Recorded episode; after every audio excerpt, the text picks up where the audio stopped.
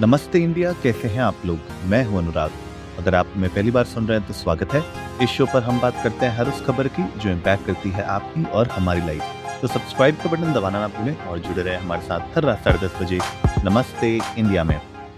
New year 2024 सबसे पहले तो welcome welcome welcome welcome guys नमस्ते इंडिया के 2024 के एडिशन में पहला एपिसोड पहला दिन साल का और मैं बहुत एक्साइटेड हूँ इस साल को लेके। बहुत नई चीज़ें हम लोग करना चाहते हैं नमस्ते इंडिया में इस साल और मैं चाहता हूँ कि आप लोग हमारे साथ जैसे पिछले तीन सालों से बने हुए हैं, इस साल भी हमें उतना ही सपोर्ट दें, उतना ही प्यार दें, ताकि हम लोग आप लोगों के लिए इस तरीके के एपिसोड्स हर दिन बनाते रहें, हर रात आप लोगों के साथ ये एपिसोड शेयर करते रहें। बहरहाल,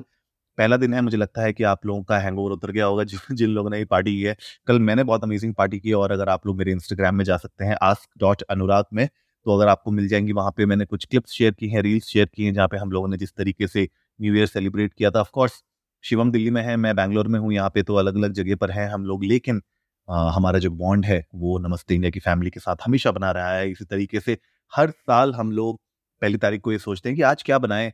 ऐसा क्या शुरुआत करें हम इस साल की जहाँ पर आप लोगों के लिए बहुत ही इंटरेस्टिंग कंटेंट हम लोग ला सके हर साल। लेकिन आज का जो ये एपिसोड है ना बहुत ही इंटरेस्टिंग है क्योंकि आज के एपिसोड में मैं बात करने जा रहा हूँ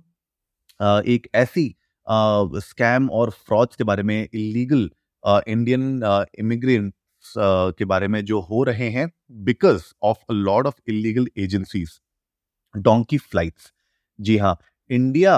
में अराउंड तीन हज़ार इलीगल एजेंसीज है जिनके ऊपर 680 से भी ज़्यादा केसेस चल रहे हैं 2020 से अभी तक। मतलब पिछले तीन सालों में इतने केसेस हो चुके हैं बिकॉज़ ये जो एजेंसीज है ना, ये बेसिकली धोखाधड़ी में इन्वॉल्व होती हैं, एस्पिरेंट्स जो होते हैं, जिनको भी जॉब चाहिए होती है बाहर इमिग्रेंट्स बनना चाहते हैं, बाहर जॉब, अच्छी क्वालिटी ऑफ़ लाइफ के लिए जो बाहर जाना चाहते हैं, वहाँ ऐसी एजेंसीज है जो उनको बेसिकली डूब करती हैं एंड उनसे बोलती है कि ठीक है, हम आपको जॉब अपॉर्चुनिटीज़ देंगे कभी कभी उनको धोखाधड़ी से बोलते हैं कि आपको जॉब भी मिल गई है, राइट? और जब उनसे वो पैसा ले लेते हैं तो वो गायब हो जाते हैं। जबकि अगर आपको पता हो कि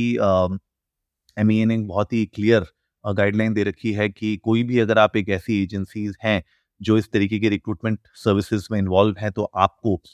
एक लाइसेंस आपके पास होना बहुत ज़रूरी है मैंडेटरी होता है ताकि आप कोई भी रिक्रूटमेंट कर सकें बाहर के कामों के लिए। स्पेशली ये जो एजेंसीज हैं फेसबुक व्हाट्सएप टेक्स्ट मैसेजेस के थ्रू आपको रीच आउट करती हैं और आपको बहुत सारे ऐसे ऑफर्स देखी, देती हैं, बताती हैं सक्सेस स्टोरीज के बारे में बताती है, जिसको देख के बहुत सारे लोगों को थोड़ा सा लालच आ जाता है और वो इस एजेंसीज के साथ काम करने लग जाते हैं। स्पेशली ईस्ट यूरोपियन कंट्रीज़ में जॉब की ऑफर्स आपको दी जाती है गल्फ कंट्रीज़ में दी जाती है सेंट्रल एशियन कंट्रीज़ में भी इसराइल में कनाडा में म्यांमार में, ऐसी बहुत सारी जगह हैं जहाँ पर एम e ने रिकॉर्ड की है कि इस तरीके की फ्रॉडलेंट एक्टिविटीज़ हो रही हैं राइट अब बात ये आ जाती है कि ये जो केसेस चल रहे हैं right at six hundred and eighty two से ऊपर केसेस हैं जो रिसीव हुए थे। और अलग अलग स्टेट्स में हुए थे जहाँ पर अगर मैं बात करूँ जो कुछ इंपॉर्टेंट uh, स्टेट्स हैं उसमें से मेरे ख्याल से गुजरात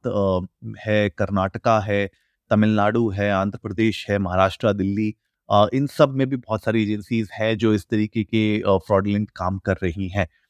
स्पेशली मैं तो आग्रह करूँगा अगर आप लोग भी इस इस सर्च में है जहाँ पर आप फॉरेन कंट्रीज़ में जाना चाहते हैं वर्क के लिए तो प्लीज़ मेक श्योर करिए। आप किसी भी एजेंसी के साथ काम कर रहे हो, कोई भी अगर इस तरीके की रिक्रूटमेंट एजेंसी आपको रीच आउट करती है कि मैं आपको जॉब दिला दूँगा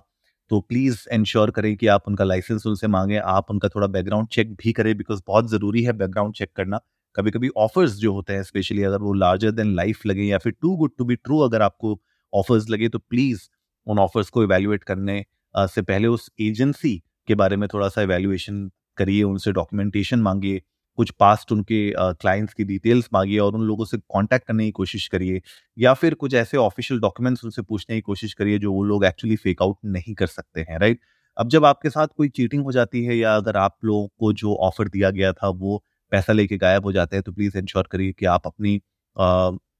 जो लोकल पुलिस स्टेशन हैं और अथॉरिटीज़ हैं उनको आप इतला करें। बहुत ज़रूरी है ये जो शेडी ऑपरेटर्स होते हैं जॉब एक्सपीरियंस को एक एक deal take you for a ride basically अगर आप लोग विजिलेंट नहीं है आप लोग कोई पास इंफॉर्मेशन अगर नहीं है तो। साथ ही साथ जब भी कोई यू नो एडवांस की